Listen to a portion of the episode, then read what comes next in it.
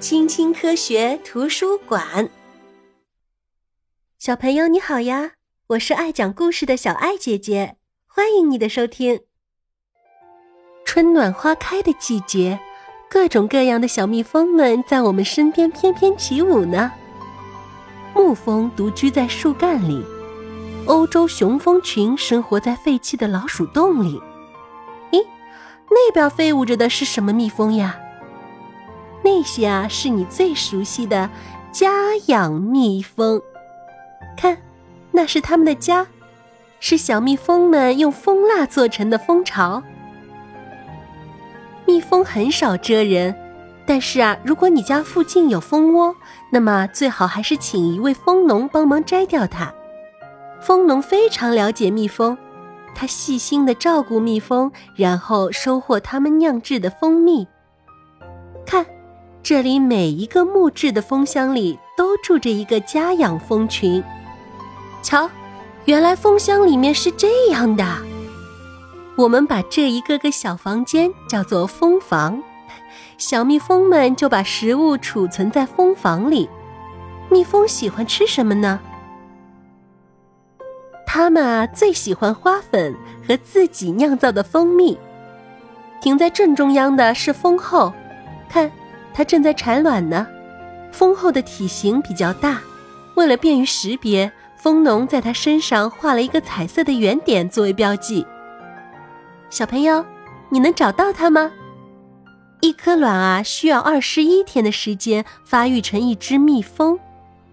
看，从一开始的卵变成幼虫，再变成蛹，最后蜜蜂出生了。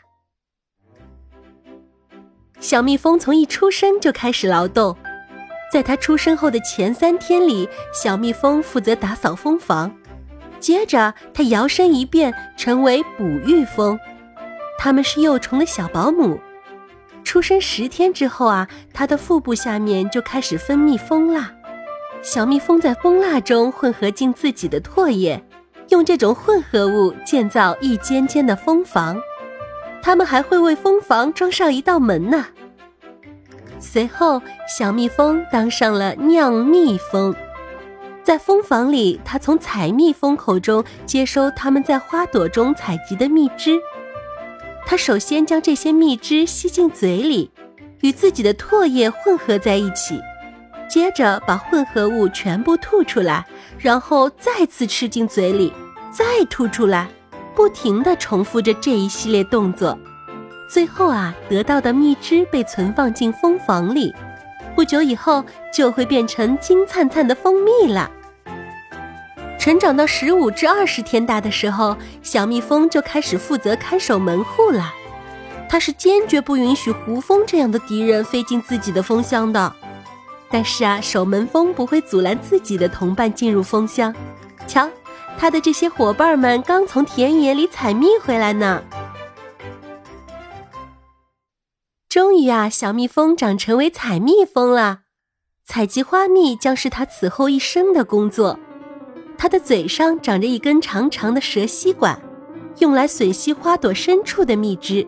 它还会采集花粉。它把采集的花粉滚成一个小球，然后啊，放进自己的花粉篮里。采蜜蜂该回家了。如果在飞回蜂箱的路上，它发现一片茂盛的花田，那么回家以后，它就会用跳舞的方式告诉同伴们应该飞往哪个方向找到这片花田。这些蜂箱被放在一簇簇黑莓树旁，将来啊，这些蜂箱里酿制出来的就是黑莓花蜜。假如这里的黑莓花都凋谢了，那该怎么办呢？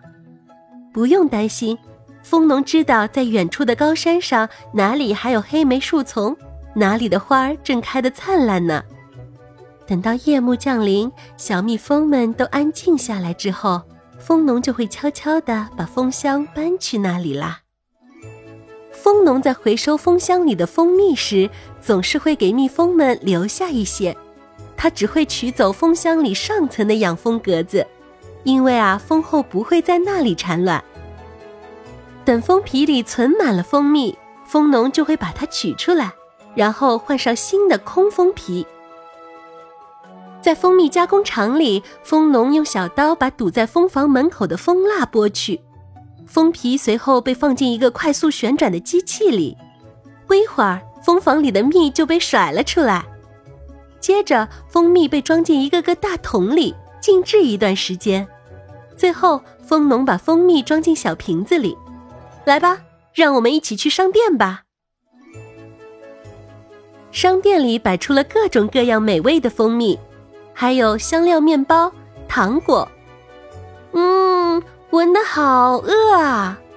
瞧，这里啊还有香气扑鼻的各式香皂和蜡烛呢。看，这是蜂王浆，它啊是蜂后和刚出生幼虫的食物。而丰厚的一生都可以享受这种美味，小朋友，谁想尝一尝？蜂箱里啊，没有一只不劳而获的蜜蜂。到了秋天，小蜜蜂们会把那些吃闲饭的雄蜂赶出巢外，这些懒汉们，很快就会死掉。到了冬天，蜜蜂们就不再出巢了。这个时期，蜂箱里一共住着两万只蜜蜂呢。而夏天的时候会到达六万只，它们紧紧地依偎在一起，相互取暖，相互喂食储存下来的蜂蜜。蜂农家有几百只蜂箱，热爱大自然的小朋友们也可以做几只蜂箱，放在自己的花园里或者城市里的屋顶上。通过参观这家养蜂场，小朋友们知道了小蜜蜂是多么的伟大。它们能够将一朵花的花粉搬运到另一朵花上。如果没有这些小花粉的话，就不会有蔬菜和水果啦。小朋友，你有没有吃过蜂蜜呢？你有没有看到过真正的蜜蜂呢？欢迎你在评论区告诉小爱姐姐哦。我们下次见啦，拜拜。